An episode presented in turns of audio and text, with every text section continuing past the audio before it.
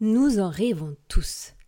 Vivre une relation de couple harmonieuse et complice, où chacun trouve sa place et s'y épanouit. Mais ce rêve peut-il devenir réalité? En tout cas, c'est ce en quoi nous croyons. Et c'est ce que nous avons envie de partager avec vous dans notre livre Les 5 clés de l'amour durable.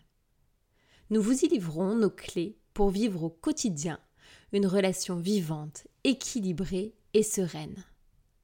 Vous y trouverez des idées concrètes, des pistes de réflexion et d'action, mais aussi des questions à vous poser ensemble pour établir vos propres clés de longévité. Les 5 clés de l'amour durable est disponible dans toutes les bonnes librairies et bien sûr sur saveyourlovedates.fr à vous offrir ou à offrir à ceux que vous aimez. Avant de vous embarquer dans ce nouvel épisode, il faut que l'on vous parle de Save Love Date. Save Love Date, ce sont des outils de communication conçus pour accompagner le couple tout au long de sa vie à deux. Une aventure de 12 rendez-vous en tête à tête pour partir à la redécouverte de soi, de l'autre et de son couple. Pourquoi? Pour le nourrir, le faire vivre et lui donner ainsi toutes les chances de durer. Save Love Date, travaillez chaque jour à construire un couple qui vous ressemble.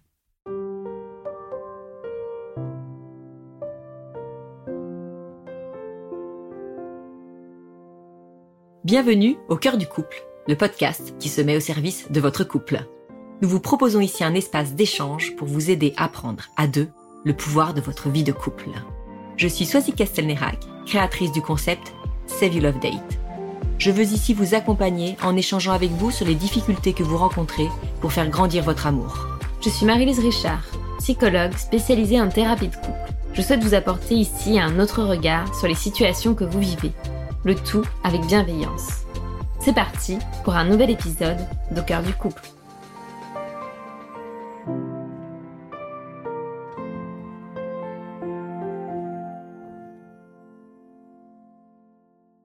Bonjour à tous. Nous recevons Camille, 31 ans, en couple depuis 8 ans, et maman d'un petit Gaspard. Touchée par la maladie dans les premières années de leur vie amoureuse, elle se confie aujourd'hui sur la difficulté à trouver un équilibre, à communiquer sur leurs émotions et leurs besoins parfois divergents. Comment composer sa vie de couple quand la maladie s'impose dans la relation? Telle est la question de ce nouvel épisode d'Au cœur du couple. Bonsoir euh, Camille, bienvenue sur Au cœur du couple. Euh, merci tout d'abord de la confiance que tu nous témoignes euh, en venant vers nous. Est-ce que tu peux, euh, en quelques mots, te présenter pour tous ceux qui nous écoutent?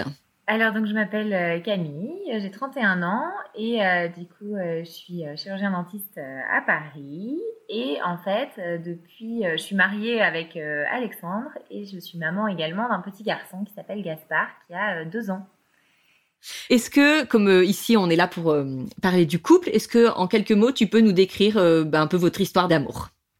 Alors, bah, on s'est rencontrés euh, avec Alexandre il y a 8 ans, parce qu'on a notre, euh, a notre meilleur ami en commun, en fait, avec qui Alexandre avait fait euh, d'ailleurs un, un, périple en, deux chevaux. Et donc, un, soir, il m'avait raconté tout ça, enfin, pas tout ça, mais on avait sympathisé comme ça. voilà, on était tous les deux, on était toujours en couple, et voilà, on était juste, voilà, on faisait des petites balades dans Paris, on jouait au baby-foot, on, on, faisait des petites sorties et tout. Et puis, en fait, de fil en aiguille, à chaque fois que l'un était à Paris ou l'autre bah, on essayait de se voir et puis euh, ça s'est construit comme ça. Euh. Tu vois, c'était pas forcément un coup de foudre, mais, euh, mais en fait, voilà, ça s'est construit petit à petit et on a vraiment appris à se connaître au fur et à mesure. Puis un jour, tous les deux célibataires, on s'est dit, bon, bah, pourquoi pas? Donc voilà. Et nous voilà, huit ans plus tard, mariés avec un enfant. Donc du coup, vous avez le mariage, c'est venu après de combien de temps de vie ensemble? Alexandre, il m'aurait bien demandé en mariage assez vite. Mais, mais en fait, euh, moi, j'avais vraiment besoin pour le coup de, parce qu'il avait beaucoup d'amis qui, qui se mariaient et tout ça. Et moi, j'avais besoin, euh, j'étais étudiante encore, lui avait commencé à travailler, donc euh, on n'était pas sur la même longueur d'onde au départ.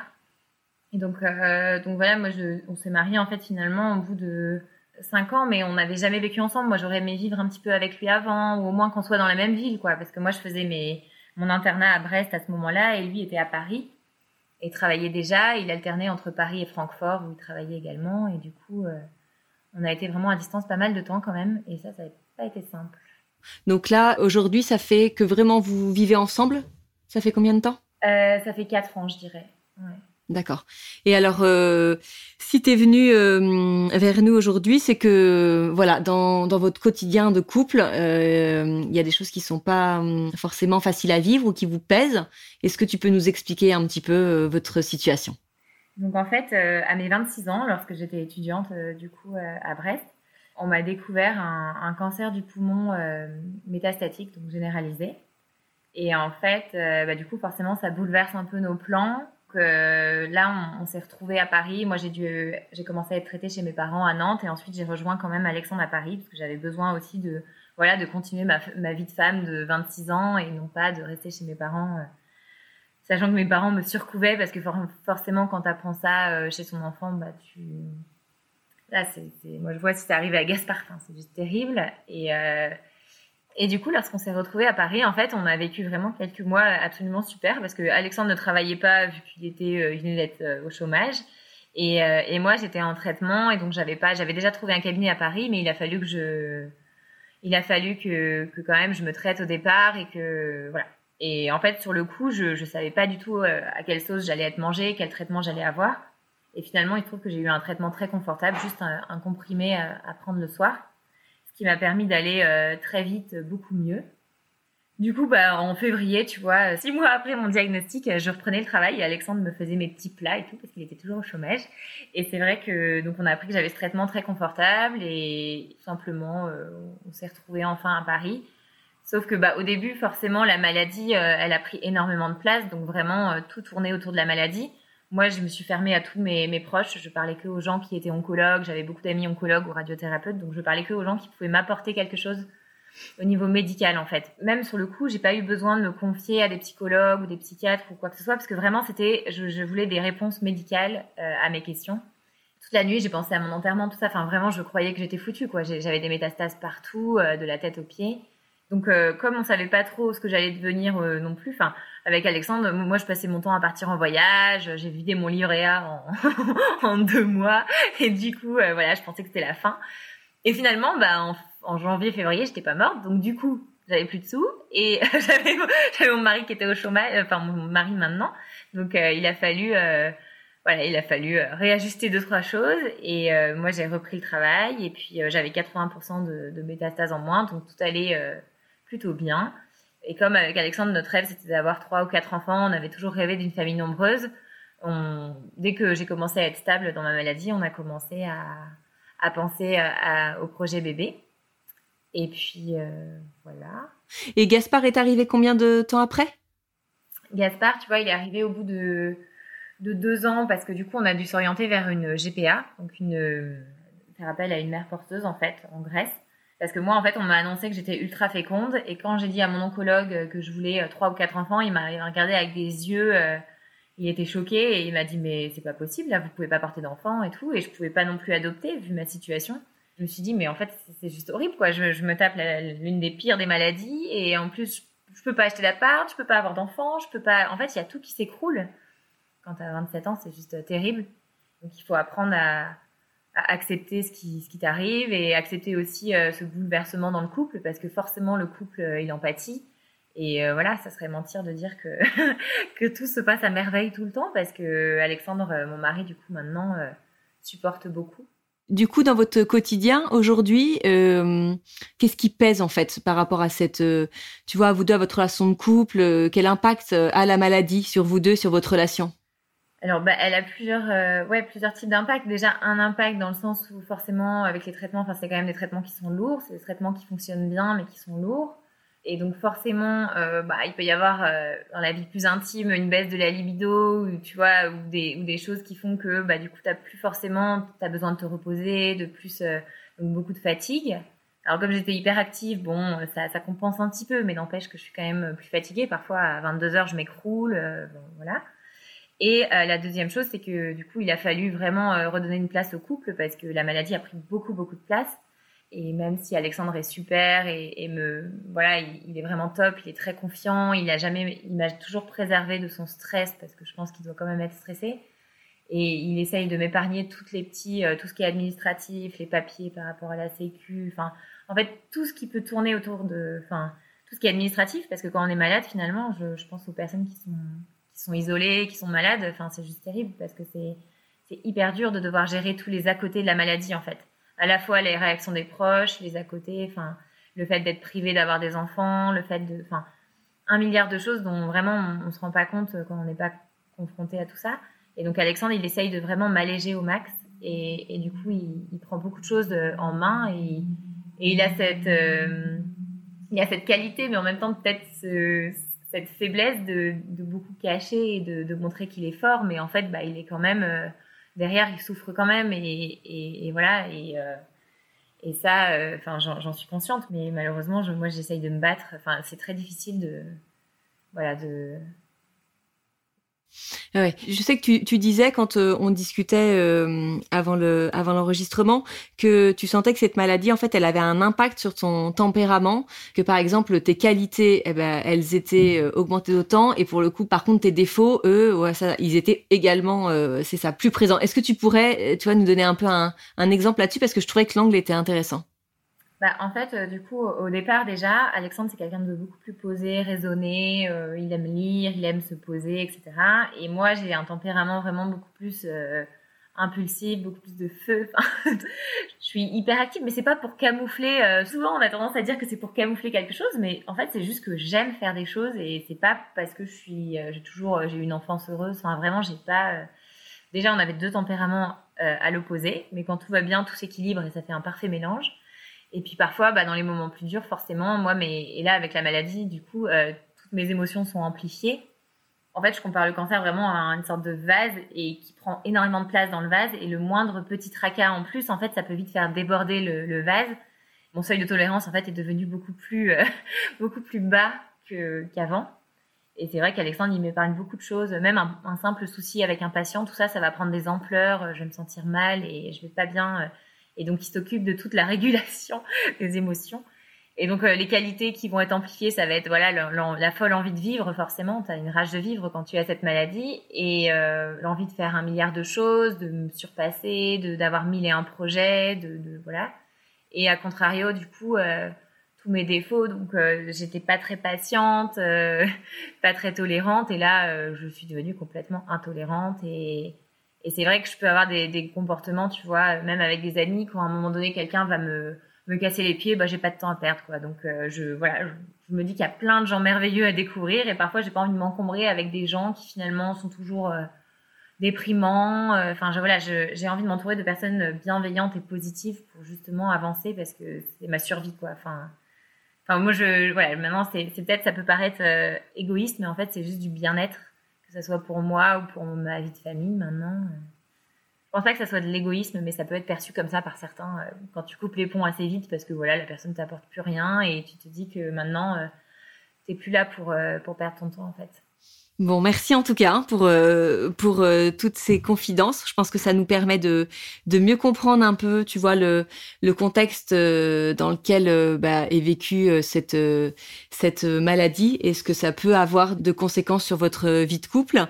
Marie-Lise, est-ce que euh, tu peux euh, voilà nous, nous aider, enfin apporter un éclairage sur ce que nous a confié Camille et puis euh, lui donner à elle et puis à ceux qui écoutent et qui vivraient la même chose bah, des pistes de réflexion, des pistes d'action pour essayer de venir euh, apaiser cette vie de couple et puis euh, peut-être essayer aussi de la remettre au premier plan parce que pendant toutes ces années, c'est ce que t'explique Camille, elle a la vie de couple a pu être un peu étouffée par euh, cette maladie et toutes ses conséquences. Donc euh, voilà, comment est-ce que Camille et Alexandre et ceux qui nous peuvent agir aujourd'hui pour euh, remettre leur vie de couple à la lumière. Merci Camille déjà hein, pour ce que tu as pu nous énoncer et puis la sincérité de, tes propos. Je trouve que ton, ton récit, ça fait écho effectivement à beaucoup de couples hein, qui peuvent vivre avec la maladie, que ce soit d'un des partenaires ou, ou d'un enfant, mais toute la place que ça peut prendre dans l'histoire à la fois du couple ou familiale. Je pense que ça pourrait être bien limite de, à la fois d'être au clair avec ça, euh, de le symboliser, parce que le, risque en fait avec la maladie, c'est aussi, comme tu as pu très bien le dire avec tes mots, c'est que ça prenne une espèce de aussi un peu de, simplicité de définition, de euh, bon Camille elle est malade, il y a que ça, où on tourne qu'autour de ça, où ça prend une place un peu d'identité, où on oublie vraiment euh, toi, ta personne derrière en tant que femme, qui tu es, euh, en tant qu'épouse, en tant que toi Camille, jeune trentenaire et, ce que tu as. Donc de pouvoir aussi reprendre le, le, je sais pas si on peut dire le pouvoir, mais la place de cette identité à toi qui t'est propre en dehors de tout ça. Symboliquement, je trouve ça bien aussi de le formaliser parfois en thérapie, on peut faire ça un peu comme si euh, il y a cette idée que vous êtes un peu trois en fait dans votre relation de couple. Il y a, toi, il y, a, ton mari, il y a Alex, et il y a aussi la maladie en fait. Comme si vous étiez trois et qu'il y a un peu ce tiers pesant qui est là, bah, malgré tout en fait, c'est, enfin vous l'avez pas choisi, c'est arrivé, mais en fait que vous le vouliez ou non, vous êtes trois dans votre relation en fait. Et euh, aussi de pouvoir se dire qu'il y a cette autre symboliquement hein, qui, est, qui est là. Et vous devez faire avec en fait. Je trouvais ça intéressant peut-être comme exercice, un peu euh, comme euh, Will Smith dans À la recherche du bonheur quand il s'adresse à la mort, mais pourquoi pas euh, de, s'adresser en fait à la maladie, peut-être en écrivant une lettre. En fait, je pense à ça parce que ça me fait quoi avec ce que tu as pu dire, que ton mari peut difficilement peut-être parler de ses émotions, mais je pense aussi parce que ça peut être difficile à, qui il va adresser sa colère en fait. Ça va être toi qui va être en face de lui, mais en fait il n'est pas en colère contre toi en fait, c'est contre le cancer, contre cette maladie, contre tout ça en fait et pas contre Camille, euh, sa chair est tendre qu'il aimait perdument. Et euh, je me disais de pouvoir l'écrire aussi, de pouvoir euh, chacun de votre côté peut-être adresser une, une, lettre à la maladie, ou tu lui parles hein, clairement, hein, mais de pouvoir lui dire tout ce que tu as envie de lui dire, ce que tu peux ressentir, mais aussi ce que tu dis, je pense, qui, qui fonde votre couple, qu'elle a pu vous apporter comme, comme force aussi et comme joie et peut-être euh, euh, vous changer dans votre façon de vivre le couple, mais qu'il puisse aussi libérer euh, les émotions qu'il y a par rapport à ça, que ce soit la colère, l'agressivité ou même ses peurs,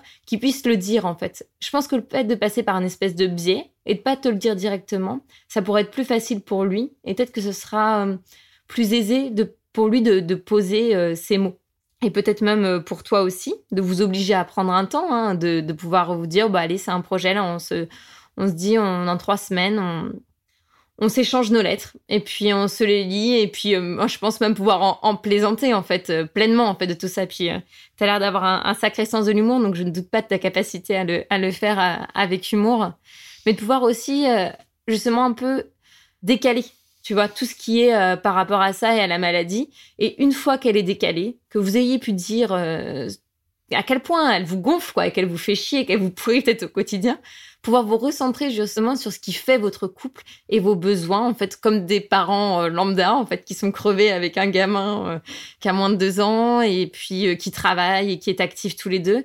Après, dans un second temps, pouvoir vous recentrer sur bah, quelles sont vos particularités à vous aujourd'hui et vos besoins dans votre vie. Toi qui vas être pleine d'énergie, bah, voilà, moi, mes besoins, c'est quand je suis pleine d'énergie, j'ai envie de faire ça. Mais comment est-ce qu'on peut bricoler ensemble pour que ce soit viable pour toi et que ce soit viable pour moi? Parce que j'ai besoin de, le vivre, en fait, ce besoin pleinement. Donc, qu'est-ce qu'on peut bricoler ensemble par rapport à ça? Comment est-ce qu'on peut l'aménager? En fait, un peu, tu sais, comme si vous pouviez vous écrire euh, des espèces de scénarios au quotidien, comme quand tu dis, bah là, je rentre, j'en peux plus. Euh, bah, qu'est-ce qu'on peut faire que vous mettez déjà en place hein, pour que ça descende? Mais lui aussi, bah, je sais pas comment m'y prendre quand je suis fatiguée et que toi t'es hyper excitée. Qu'est-ce qu'on peut faire dans ces moments-là? Vous dire un peu des situations euh, qui arrivent dans votre vie de couple au quotidien. Bah, moi j'ai ce besoin-là, moi j'ai celui-ci. Comment on pourra faire pour que ça puisse fonctionner à ce moment-là parce que si vous y réfléchissez en amont, ça amène déjà moins de frustration sur le moment, en fait, parce que vous avez dit, bon, bah là, je sais que là, il me dit un peu son signal, que là, il est crevé, mais moi, j'ai ce besoin-là. Donc, qu'est-ce que je peux faire quand j'ai ce besoin-là, mais que lui, il n'est pas dispo? Comment on peut l'envisager? Et comme tu as pu l'évoquer aussi, pouvoir anticiper peut-être euh, des moments à, deux. Là, tu avais pu nous parler de vos projets de vacances. Et je crois qu'aussi, parfois, à tort, on idéalise justement bah, parce qu'on a envie de, de ce truc idyllique qu'on vit à deux mais peut-être aussi se donner des objectifs atteignables en fait euh, à court terme. En fait, parfois on s'imagine tout de suite voilà les vacances super, euh, mais ne serait-ce que déjà prendre deux jours et se dire qu'en fait c'est déjà super chouette de se faire ce cadeau, de s'offrir ce temps juste à deux pour vous, pour vous ressourcer en fait, de pouvoir euh, voilà prendre prendre ces temps là parce qu'à force de vouloir un truc complètement plein de folie, on laisse le temps passer et en fait on laisse passer des possibilités de s'offrir aussi quelque chose de génial tout simplement. Euh, voilà un peu ce que ça me ça m'évoquait, ce que tu as pu dire. même par rapport à la sexualité, je pense pouvoir en parler aussi de bah, comment vous, vous aménagez ça entre euh, bah, ses envies, ses besoins, qu'est-ce qui est aménageable, viable, euh, sur ce désir qu'il peut avoir et toi aussi, même si on peut avoir moins de libido, on a quand même toujours du désir et de l'envie en fait. Donc qu'est-ce qu'on peut faire à deux? Aussi comme moment de tendresse qui peuvent répondre un peu aux besoins des deux, comment on peut l'aménager? Parce que j'imagine aussi toute la culpabilité qu'on peut ressentir par rapport à ça, surtout euh, quand on est une jeune femme euh, pleine de vie et, qu'on a envie pleinement aussi de, pouvoir vivre cet aspect-là de sa, relation.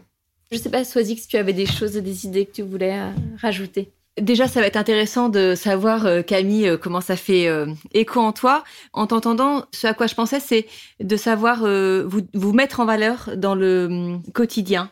Ça, parfois, on n'y pense pas. Tu sais, des fois, on est en fait, on est tellement focalisé sur les défauts qu'on sait très bien les relever. Mais par contre, savoir dire un merci, dire là euh, t'as assuré, dire là t'étais vraiment au rendez-vous, et ben en fait ça fait vraiment euh, du bien à l'autre. Donc ça peut-être que vous le faites déjà, mais je crois que c'est vraiment important de prendre ses habitudes dans le quotidien, de valoriser, parce que déjà de le dire ça fait que ça change notre regard, et en plus ça change la façon dont l'autre vit les choses. Donc de focaliser davantage sur le, le positif, sur ce que l'autre nous apporte, sur ce que l'autre fait de bien.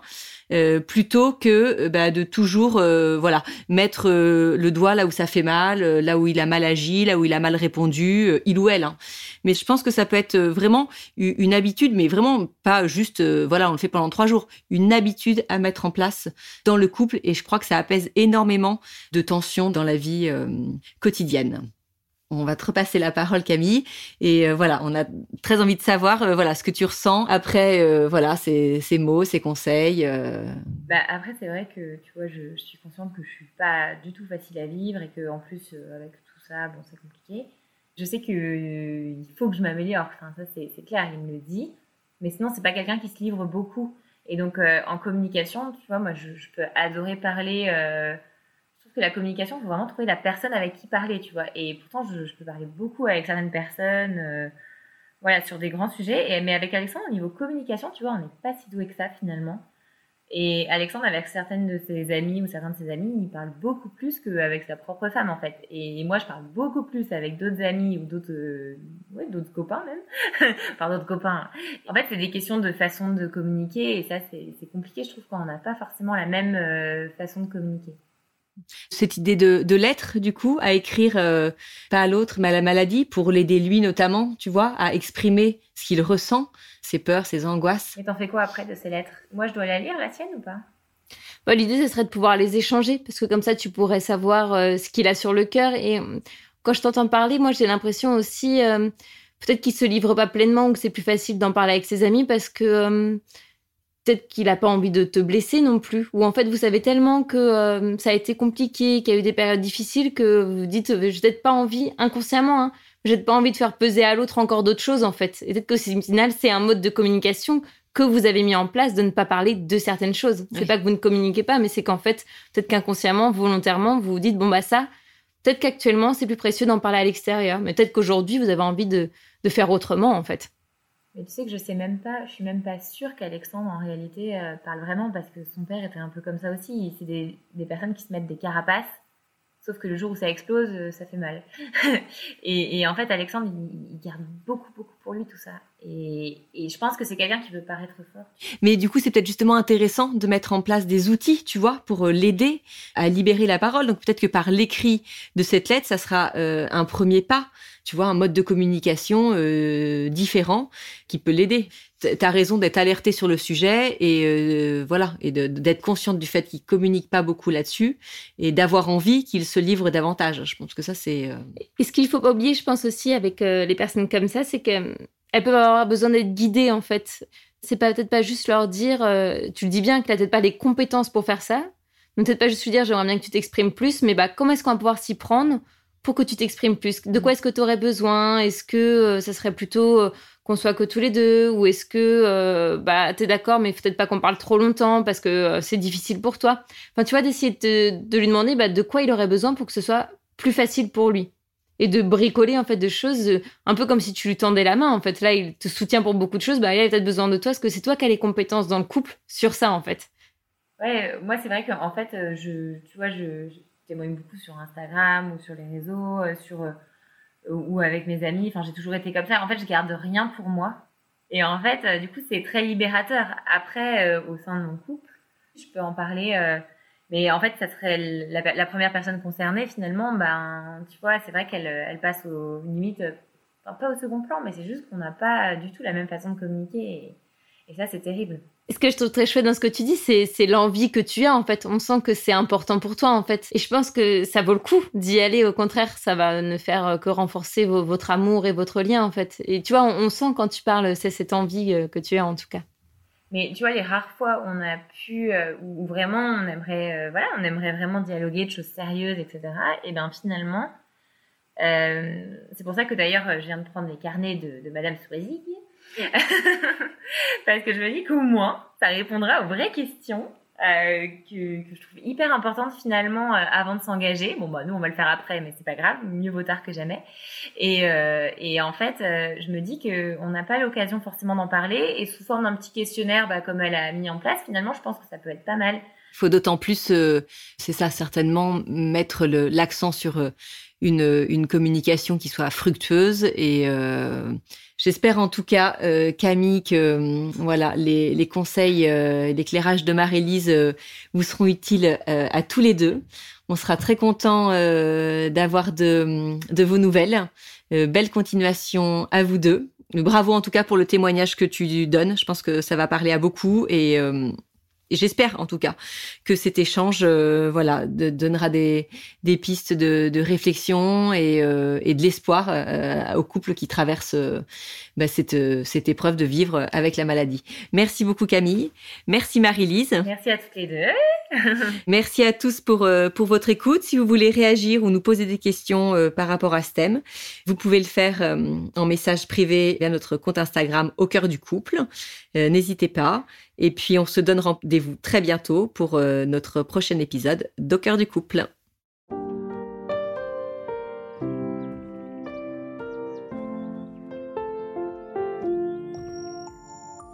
Si vous aussi vous rencontrez des difficultés dans votre vie de couple, venez nous en parler. Laissez-nous un message sur au cœur du couple podcast at gmail.com ou via Instagram sur la page au cœur du couple. Nous sommes là pour vous. Merci pour votre écoute et n'hésitez pas à vous abonner, à partager et à nous mettre des étoiles. Et n'oubliez pas, vous êtes les premiers acteurs de votre couple.